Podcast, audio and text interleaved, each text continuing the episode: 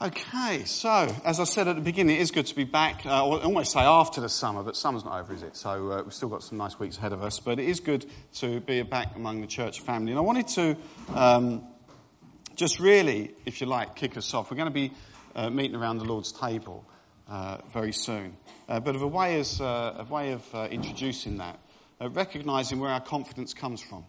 Uh, confidence, uh, to me, seems to be lacking in the world. A lot of people struggling with insecurity and anxiety and uh, not really knowing where their confidence is coming from. And really, the only, as a Christian, the only acknowledgement I can have is to say, well, my confidence has to be in and come from God. If it's in myself, uh, I can let myself down. If it's in others, they could let me down. Uh, but if it's in God, He never lets me down ever. He's never let me down at all. And I would, I would hazard a guess that if you really look back at your life, uh, even when sometimes the answers aren't what you necessarily wanted, uh, that He's never really let you down. And, in, and as, uh, as Gary mentioned, you know, we're the valley place, uh, apparently here. And it's often when we're in those valley times that God really meets with us. Uh, as the old uh, Christians used to say, the dark night of the soul. when you've been through really bad situations and you're at the lowest of the low and you're maybe even questioning God exists. It's then that you hold on to your faith by your fingertips. And as you look back uh, in months ahead and you think, well, how did I get through that? And you think, well, my confidence could have only come from God. He sustained me and He didn't let me go. So I'm going to read from Jeremiah uh, 17, verses 7 and 8. And, um, and we'll just work through them briefly. And really to send you out into the world having confidence, having confidence and trust in God. Um, but let me read these verses to you. It's only two verses, so I'll just read them out and I'll keep alluding to them. So you don't necessarily have to have them in front of you, but if you do, Jeremiah 17, verse 7 to 8. But blessed is the one who trusts in the Lord, whose confidence is in him. They will be like a tree planted by the water that sends its, out its roots by the stream. Does not fear when heat comes. Leaves are always green. It has no worries in a year of drought and never fails to bear fruit. So those words were written somewhere around 2,600 years ago, and they were God's word then to the people of Judah who were in rebellion and they were about to be conquered by the Babylonians. Uh, yet later on, we know that Jeremiah uh, says, well, look, well, Jeremiah says that God says, for don't worry, I know the plans I have for you, plans to prosper you, not to harm you. So he's always God calling his people back, even in rebellion. But certainly, uh, when this word was written 2,600 years ago, it had a massive impact on the people, but also has a massive impact on us today. So God's word 2,600 years ago. It's God's word to us this morning. And Jeremiah himself ministered to under uh, five kings. Uh, his ministry went, and he's constantly warning about God's judgment, constantly warning them not to uh, rebel. But they did rebel and eventually were conquered by the Babylonians in 586 BC. And the world rebels, doesn't it? The world we live in now. You know, nothing new under the sun. The world rebels against God. Increasingly, it seems to me, when I look at the world's values and the Christian values, uh, the world is attacking uh, the Christian values. And sometimes even we rebel. You know, it's hard to uh, say that, but I know I rebel sometimes. And I'm sure you rebel. Maybe as a church we rebel. Sometimes, you know, we're trying to do things for God, but I'm not sure I want to do that yet. It's a bit uncomfortable. We're in rebellion. And actually, when we believe we've heard God's word and we hear God's word, we need to do God's word. And a true Christian, I said this a few weeks ago, a true Christian is not one who necessarily says, oh, I better do this because I'm obeying God's rules. Um, I don't want to break the rules. It's more a Christian, I just really don't want to break God's heart. And it's a heart, it's a new heart that the prophecies were from the prophets. I'll give you a new heart. I'll give you a new heart. And we'd want to do his will because we want to please him. So there's new terms and there's new challenges. This is a new term uh, for us. New starts, maybe increased anxiety, maybe new jobs, maybe leaving a job. All sorts of things going on and the anxiety and stress that's in the world is tangible. You know, our young people suffer from this increasingly. A huge amount of pressure on them, but it's pressure on you as well. There's pressure on me. Who am I going to trust? Am I going to put my trust in myself and have confidence in myself? But my emotions go up and down. Or will I put my trust and confidence in God? And if I asked you a question, this is a really easy question. I know you're all going to have the right answer. That's how, it's like school started already, isn't it? Who wants to be blessed this morning? There's quite a few depressives among you, I have to say. I can't imagine any of you don't want to be blessed. So who wants to be, any, oh, right, let's do it this way. Who doesn't want to be blessed this morning? Okay. Some people just don't like raising their hand because some people didn't raise their hand to any of those questions. Of course, we all want to be blessed, don't we? I mean, we want it, we seek God's face and we want God's blessing. And I believe, because I, I read my Bible, that God wants to bless you. See, we think God is against us. He, I mean, in our rebellion, He's calling us back to Him. He may use judgment, but He loves us. We're just sang that. Majesty. I believe that God wants to bless you. He loves you. He made you. Why would He make you if He didn't want to bless you? Why would you make children if we didn't want to look after them and see them flourish and be nourished and sent them out into the world? And we love it when they're happy. No one here likes it when their kids are unhappy, do they? You know, we, like, we want our children to be happy. Sometimes they rebel, and we have to make them unhappy. We don't enjoy that, but it's to really see them flourish in the world. He has a plan and purpose for you. Any Fleetwood Mac fans here? Alan, you've got to be a Fleetwood Mac fan, being a musician. No, oh, no. Oh, sorry. Fleetwood Mac. And what did that, what, my favourite Fleetwood Mac song, what do you think it is? We could be here a while, we've got communion, so I can't. I'm going to tell you the answer very quick. You can go your own way. That's what they sang, didn't they? You see, God has a plan and purpose for our lives. And he has the Bible, and he shows us what to do, and he, sometimes he breaks our heart to give us a new heart to follow him, but all the time we can go our own way if we want. And that's what the nation of Judah did when Jeremiah was writing these verses. We don't want to go our own way, we want to go God's way. The world is going its own way, and the world is failing. We want to go God's way. God is always searching, always seeking, always looking for you. He loves you that much. He loves you so much. When I was younger, nearly went into a Beatles song then. Remember help when I was younger, so much younger than today, never needed anybody's help in any way. Well, I used to think that. That's not even in my sermon, I just made that up. Trying to think of the next line, I can't get it. No, don't worry. Sorry.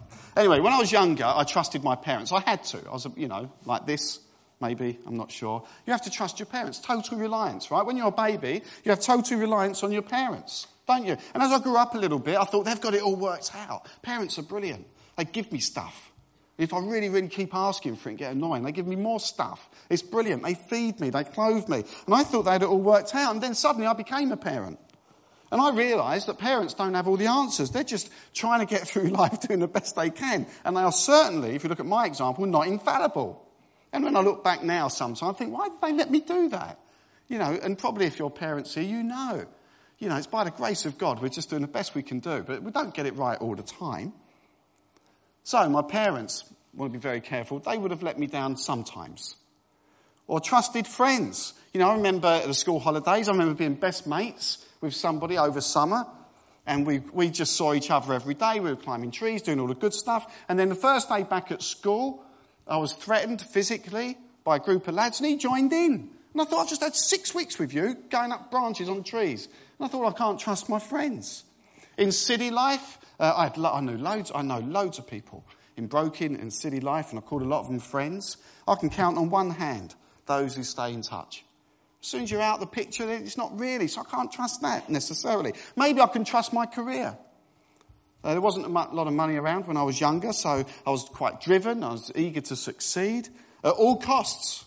But that dream fails in the end and leads to discontentment and shallowness. All these things, in a sense, parents, friends, and careers aren't bad, but if you put your trust and confidence in them, they're not infallible and they can go wrong. This passage says if you want to be blessed, there's two things you must do. And the first one in verse 7, you must trust in God. Trust in the Lord is what the verse says. There came in a point in my life where I can say, well, I'll trust my parents, trust my friends, trust my career, maybe even trust the church. But there comes a point in my life when I have to say, well, I choose and I choose to trust God. And He's the one I can really, really trust. Trust that I had a purpose. Later on, as I've said, Jeremiah says in 29:11, "For I know the plans I have for you." God has a plan for us. That's amazing. So, whatever fears or anxieties you're getting, God has a plan, and He's asking you to trust in Him. Don't trust in the world, trust in Him. I have to trust that I have a destiny. You have to trust you have a destiny. Ultimately, if you're a Christian, your destiny is with Him. If you're not, it's not, and you need to do something about it, which is why Kevin's stolen my alpha. He's put them down there. Bring back Ian or Bear. This is why we run alphas, because we want people to know that there is a destiny for all of us. But we want that destiny to be with God. So it's on all of us to invite people and let them hear that great message.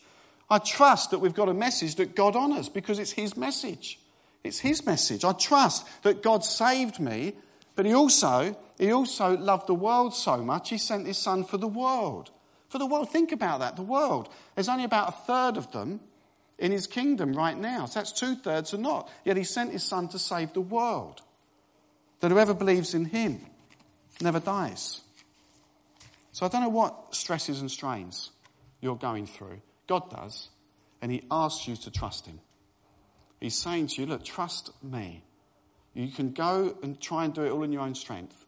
And of course, you have to act uh, positively and do things, but remember to trust Him. He will see you through. you you've all made it this far. I used to think I used to think I wasn't going to live very long when I was little, mainly because I was up trees most of my life. I lived near Berwick Ponds, and I look at those trees now and it fills me with oh, horror. I'd never let my kids go up them, but but but here I am. You just sung that. Here I am. And somehow God gets you through. And you often look back in those really tricky times and you remember you cried out to God and sometimes deep darkness and He rescues you. Proverbs 3 5 to 6 Trust in the Lord with all your heart. All your heart. Not just the bits that you think are safe. All your heart. Lean not on your own understanding. In all your ways acknowledge Him because He gets the glory and He will make your path straight. He gets all the glory. So we trust in Him. The other thing I used to trust in was my own confidence. People think I'm a confidence uh, sort of fellow. I suppose I'm in some ways, but not as confident as you might think. But when I was younger at school, the school I went to, your reputation was built on whether you were good at football or good at fighting. I was good at neither, um, but I tried my best at both. And you get a reputation. So you wanted, you wanted to, you know, you think, well, my confidence will be in that, those two abilities. That was the school I went to. There was a bit of academic stuff went on as well. Um, then I thought, well, maybe my career. I'll put my confidence in my career. The appearance of knowing uh, what I was doing. I remember going for my first ever interview. I don't know if I've told you this or not, but I'm going to tell you again in case you've forgotten. But I went for this interview and I left school. I was working in a supermarket and I was going to join the army. And my dad wouldn't sign the forms. I wanted to join the police, but I was five foot six and they wouldn't let me in. They're not allowed to do that anymore. It was five foot eight you had to be, and even then it was a bit touch and go. Um, but so I couldn't get in the police. I thought, well, I'll join the army. So I went to Romford Army Careers, got the forms. My dad said, well, you know, I'm not going to sign them for you yet, but give it another year. So I thought, well, I've got to do something. I've always wanted to wear a suit. You can see how much I thought this out. And I thought to wear a suit, because where I came from, nobody wore suits, um, not even the teachers. And I thought, if I'm going to wear a suit, I need to work in London. So I got, uh, got this interview uh, at this firm in London, and the, uh, the, the, the, agency said they're a stock jobbing firm. I said, brilliant, thank you very much. And uh, I still had my economics book uh, from my uh, school, which some of you would say I stole. I didn't. I just forgot to take it back. It was still in my home. So I looked up the index thing, because this is pre-Google. So I looked up the index. It said stock jobber. I thought that would do me. So I looked it up, page 67. Stock jobbers are the wholesalers in the equity market. I thought, that's great. So went for the interview. And I still remember this girl. shared my surname, very posh though, not like me. Uh, Kate Smith. She was 24. I was 16. Fell in love straight away. that was never returned.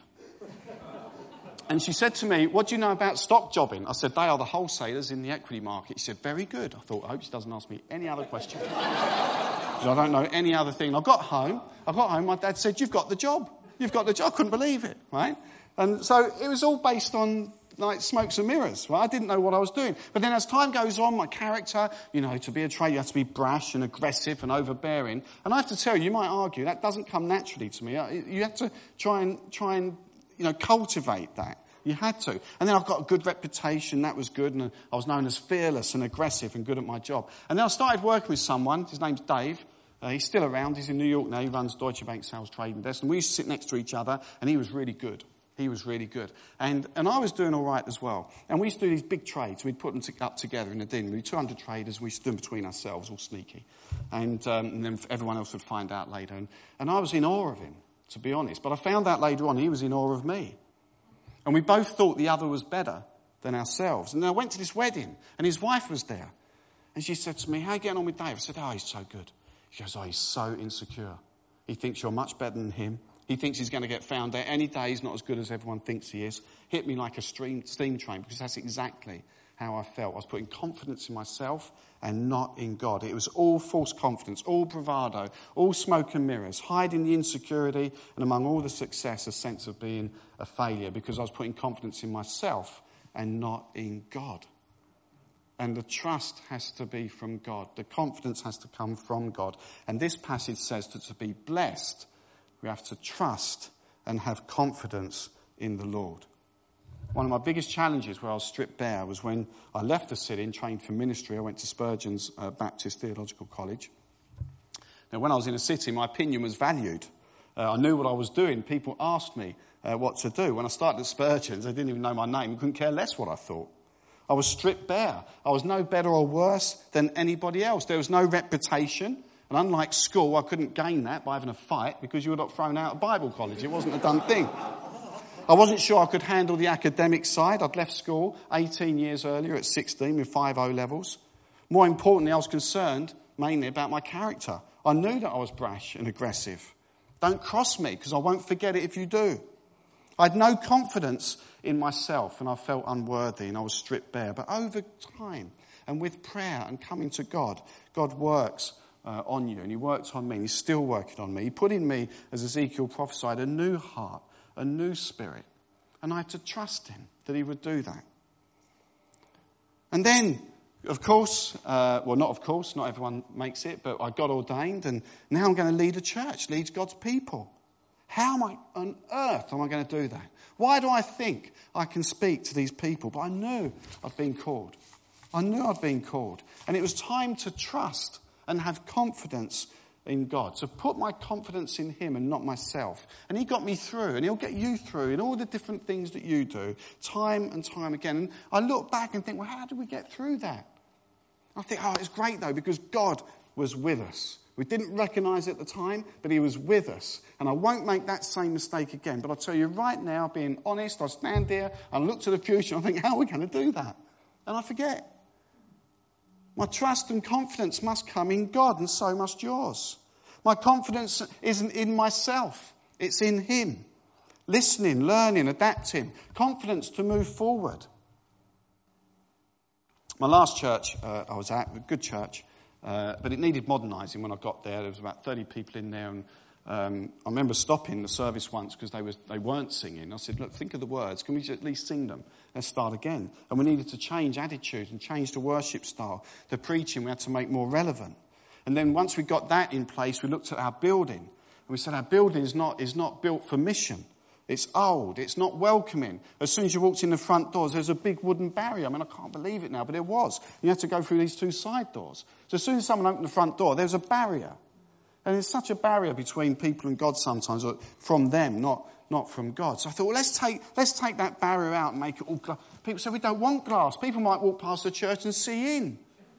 I said, well, what's wrong with that? Well, they'll see us singing. I said, don't worry about it. And actually, it did become a problem because when I was preaching, I could see out, you see, and all you lot were facing this way. And every now and again, someone would wave, and then because everybody would do this look back. And I say, go and invite them in, get them in. Anyway, so we changed that. We didn't want to be a barrier. And then uh, we said, well, we need, we need the organ out because we don't play that properly. In the pulpit, all that does is hold a projector. So we don't need it in the pews. That means our biggest room can't be used for mission during the week. The entrance, we want to use it for mission. We want to invite the drama group in and be known as the community church, which they do. We want to start a coffee morning because among our older folk, loneliness was the issue. In stock, wealth is not really much the, a problem. It's the loneliness. Uh, we want to run alphas, but we need, a, you know, we need to be able to use our premises. And we talked about it and sought God in it for two years. And even I was bored at the end of it. We didn't do any of it. And then it all be, it was just too much. And, and we thought, how, how are we going to do this? We had to lower the stage to cut the top off the baptistry so the musicians went from there to there because we run out of room.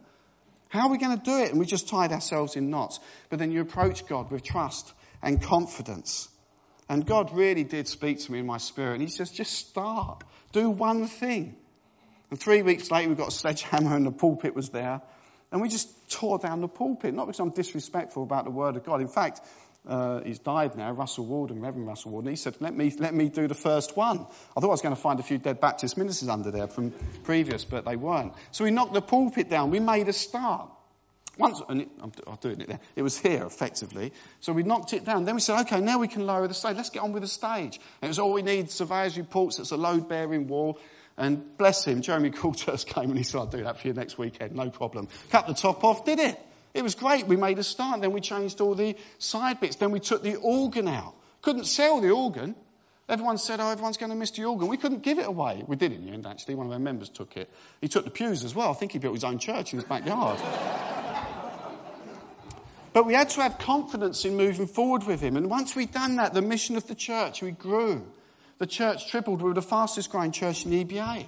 And everything was going well. And, and then as we sought the Lord, as I sought the Lord, I felt God say, having trust and confidence in him, right, what's next? Because we'd gone through it, it took five years in total. Uh, what's next? And he said, oh, now's time to be. You've done, you've been doing stuff, and now it's time to be. Just be the people of God. But one of my leaders really struggled with that. He said, what's the vision? Oh, the vision is to be. It's just we've got to just be. God is growing the church. He said, no, but we need vision. I said, that is the vision. We've got to be and sit at the feet of Jesus. And it really caused a lot of angst. But I knew, I knew, we, I said, we're growing. God is doing the work. And it wasn't enough for him. But the confidence has to remain with God. I knew that the psalmist wrote that unless the Lord builds the house, it's built in vain. I knew that the vision that we've had was being fulfilled. Confidence and trust in God. And so I just want you to think for a moment about the challenges you're facing now. Maybe you think you can't make a start. And maybe you think that the term, oh, so much happening, or the new job, or uh, new baby, or, or maybe children leaving the home, whatever the new start is, put your trust and your confidence in God. And then, the Bible says, verse 8, you'll be blessed.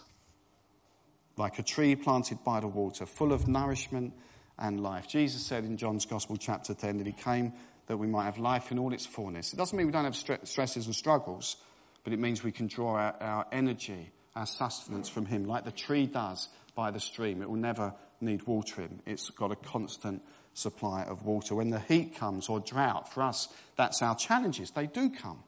We can't change that, but we can change the way we react. It says it does not fear. And we say we stand with Christ. When those challenges come, I will stand with Christ. God has you, and I want to tell you this this morning. God has you. He's got you. He holds you. He nourishes you. And He wants to bless you. And He wants you to trust Him. And He wants you to have confidence in Him as you go out into the world. Trust in Him. Put your confidence in Him. We sing often, we have a hope that is steadfast and certain. It's only found in Christ. All your fears go to Christ. All the storms that might come upon you, go to Christ. All the anxieties of the world, go to Christ. All your passions and dreams, go to Christ. With your sin, your wrongdoings, He's paid for it. In your life, you can stand with Him. He gives you the power of His Spirit. If you have guilt, you can give it to Him. You're not to have condemnation anymore. That's what we celebrate here. There is no condemnation for those in Christ Jesus. Trust and confidence. I'd, I'd, ask you to make it your new term resolution that whatever life throws at you, uh, which it will, because stuff happens. We live in a sinful world. People do things that are not of God, and we choose to go our own way. Put your trust and your confidence in Him. Let's pray. I thank you, Lord, for those words, and easier to say and preach than it is actually to do. And it's often when we look back, we think you've got us safe thus far.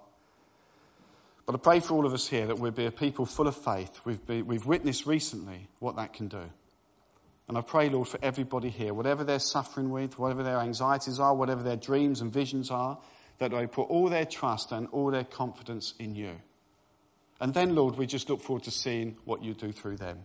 Immeasurably more than we can think of or imagine. I pray your blessing on everyone here. Fill them afresh with your spirit, Lord, and send them out into the world. In Jesus' name, amen.